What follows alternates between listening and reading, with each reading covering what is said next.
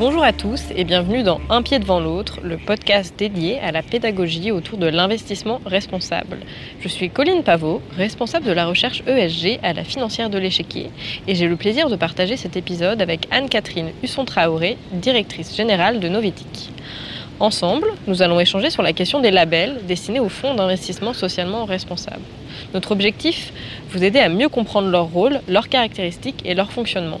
Ainsi, lorsque vous chercherez à investir votre épargne de façon responsable, les informations obtenues dans ce podcast vous permettront d'effectuer un choix éclairé qui vous mènera sans doute vers des fonds ISR labellisés.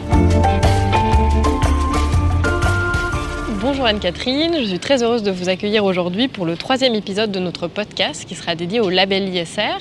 Euh, on est aujourd'hui aux Tuileries, il fait très beau euh, pour cet échange. Est-ce que, en quelques mots, vous pourriez vous présenter et présenter euh, Novetic à nos auditeurs?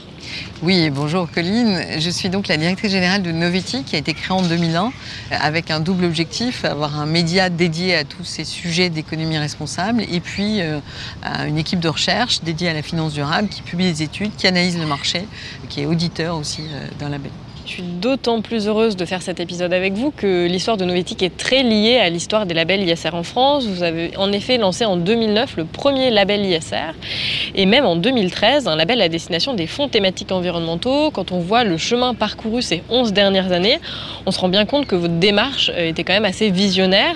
Est-ce que vous pouvez un peu me raconter votre histoire et le pourquoi de la création de, ces premiers labels ISR en France?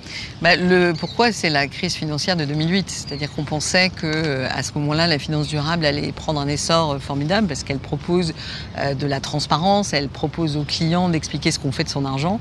Et donc, il nous a paru utile de proposer un label qui était attribué au fonds qui euh, offrait à leurs clients les meilleures garanties à la fois d'explications sur le processus qu'ils utilisaient, mais aussi de la composition du portefeuille, puisqu'on a demandé à ce que tout l'inventaire soit disponible, ce qui au début a été assez mal accepté.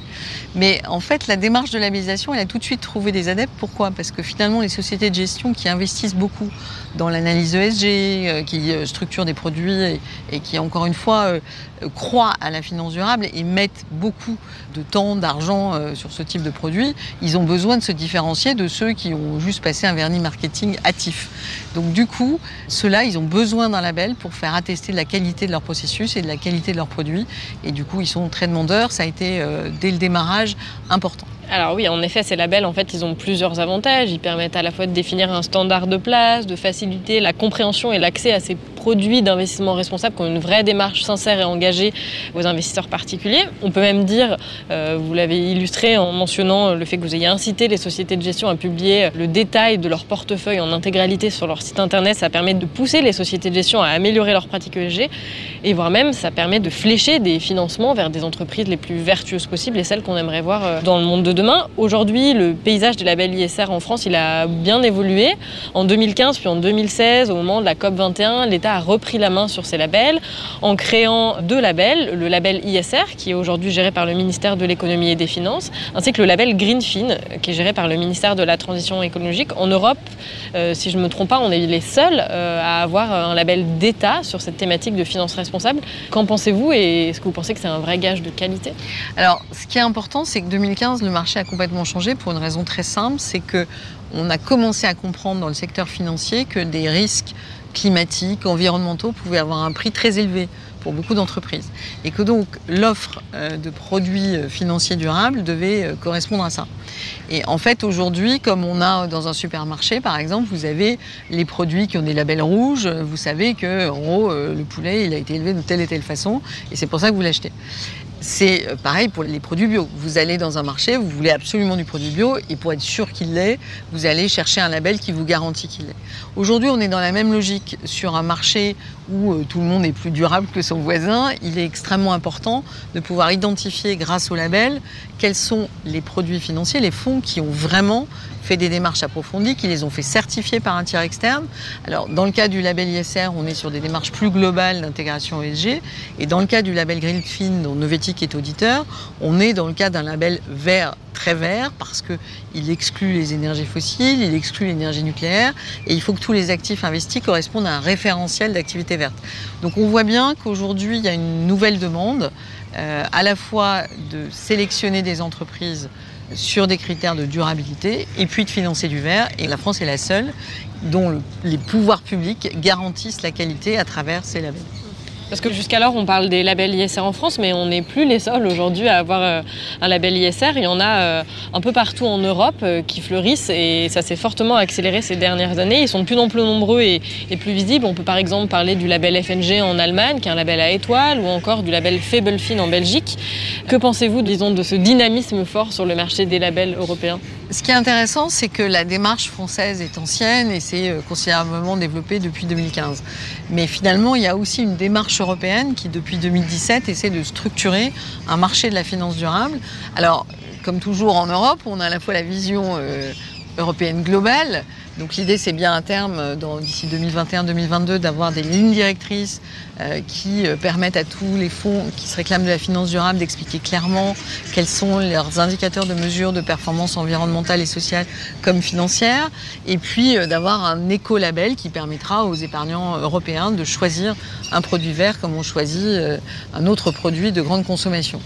En revanche, la nature ayant horreur du vide, en attendant ce dispositif, tous les pays européens ont développé leur propre label, euh, puisque c'est très clairement aujourd'hui un outil de marché indispensable pour la crédibilité des produits. En revanche, chacun a fait ses propres critères. Donc on a aujourd'hui euh, en Europe du Nord, en Allemagne, en Autriche, des labels assez différents, à la fois par leurs référentiels, leurs attentes, leurs caractéristiques qui dans certains cas sont plutôt globales, environnementales, sociales et de gouvernance, puis de l'autre euh, plutôt vertes. Et donc tout ça crée une certaine confusion. On a aussi en Belgique un standard euh, qui vise à devenir un standard de marché qui lui fait à la fois sur des critères ESG mais aussi exclut les énergies fossiles. Donc c'est compliqué pour tout le monde. C'est compliqué pour les sociétés de gestion qui généralement vendent leurs produits dans toute l'Europe et qui donc là doivent obtenir des standards différents avec des méthodologies différentes. Mais c'est évidemment compliqué aussi pour l'épargnant qui du coup euh, c'est pas très bien euh, qu'est-ce que finalement lui garantit un label? Donc c'est vrai que là-dessus, ce qui est très important, c'est la qualité du dialogue entre le conseiller financier et le client, parce que finalement, ils doivent tous les deux faire des efforts de compréhension, de dialogue, d'explication et de pédagogie qui leur permettent de comprendre d'une part quelles sont les attentes de l'épargnant. Est-ce qu'il veut financer l'économie verte? Est-ce qu'il veut être sûr d'être dans les meilleures entreprises les plus solides? C'est pas, veut pas être dans les énergies fossiles, par exemple? Et pour obtenir ça, il faut que le conseiller financier soit formé à lui demander et euh, il y a vraiment un, nouveau champ qui va s'ouvrir dès l'année prochaine, puisque la réglementation européenne demande aujourd'hui à ce qu'il y ait bien ce dialogue entre le conseiller financier et son client. Et là, on a un travail euh, d'acculturation tout à fait important. C'est déjà un, un super progrès. Et je pense qu'aujourd'hui, on peut dire que pour un épargnant, certainement comme nos auditeurs qui aimeraient pouvoir investir son épargne de façon responsable, se tourner vers les labels ISR, c'est déjà une première étape et ça lui donnera accès dans tous les cas à des fonds qui ont une vraie démarche sincère et engagée en termes d'investissement responsable et, c'est déjà plutôt euh, C'est un gage de qualité c'est un gage de qualité encouragé par la loi PAC puisque aujourd'hui dans une assurance vie, on doit vous proposer des fonds labellisés et ça va s'accélérer dans les années qui viennent. Par définition, c'est un repère de qualité avec une garantie publique. Euh, c'est vrai que c'est un peu le standard minimum euh, par lequel il faut, il faut faire ses choix. Donc, euh, chers auditeurs, n'hésitez surtout pas à faire la demande de produits labellisés ISR à votre conseiller en gestion de patrimoine, par exemple. Un pied devant l'autre, le podcast pour mieux comprendre les enjeux de l'investissement responsable, c'est fini pour aujourd'hui. Merci Anne-Catherine d'avoir participé à cet épisode et merci à vous, auditeurs, de nous avoir écoutés jusqu'au bout. Si ce podcast vous a, plu, n'hésitez pas à vous abonner, à en parler autour de vous et à nous laisser une note ou un commentaire sur votre plateforme d'écoute préférée. Vous pouvez également nous rejoindre sur les réseaux sociaux La Financière de l'Échiquier, sur LinkedIn ou encore Twitter. Je vous retrouve très vite pour un nouvel épisode où l'on vous fera découvrir la façon dont les investisseurs responsables accompagnent les entreprises dans leur transformation durable au travers de leur démarche d'engagement actionnarial. À très bientôt!